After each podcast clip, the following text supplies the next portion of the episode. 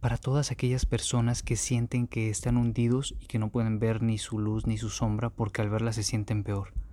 Se sienten así porque no aceptan y no aceptan que las cosas así son perfectas. Y a pesar de que todo depende de ti mismo, de ti misma, y tú te has llevado hasta este momento, pues estás en el momento y lugar indicado, justo donde debe de ser, porque así algo tienes que aprender. Recuerda que si no estás creciendo, estás muriendo y no solo por el hecho de no aprender algo nuevo, sino por el hecho de no disfrutar este momento presente, ahora. Y si eres de esas personas que ya lograron ver su sombra y la aceptan, ahora échate un clavado a ver tu luz, porque es ahí donde realmente sale tu verdadera esencia. Y aguas, porque algunas veces podrás hacerte creer que ya viste tu luz y que ya la aceptas, pero puede ser una mentira que te estás comprando solo para no sentirte tan mal.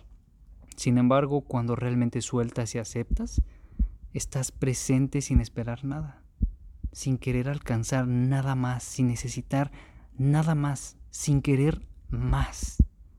Y no se trata de falta de ambición o de mediocridad o conformismo, se trata de solo estar presente, sin vivir en el pasado ni en el futuro, trabajando todos los días tu conciencia y dejando que todo fluya y tú con eso, siempre creando por amor propio y como una preferencia misma más que como un deseo.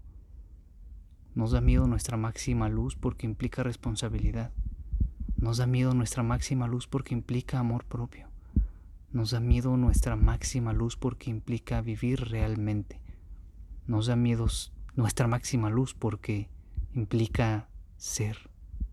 Y la gente aún se resiste.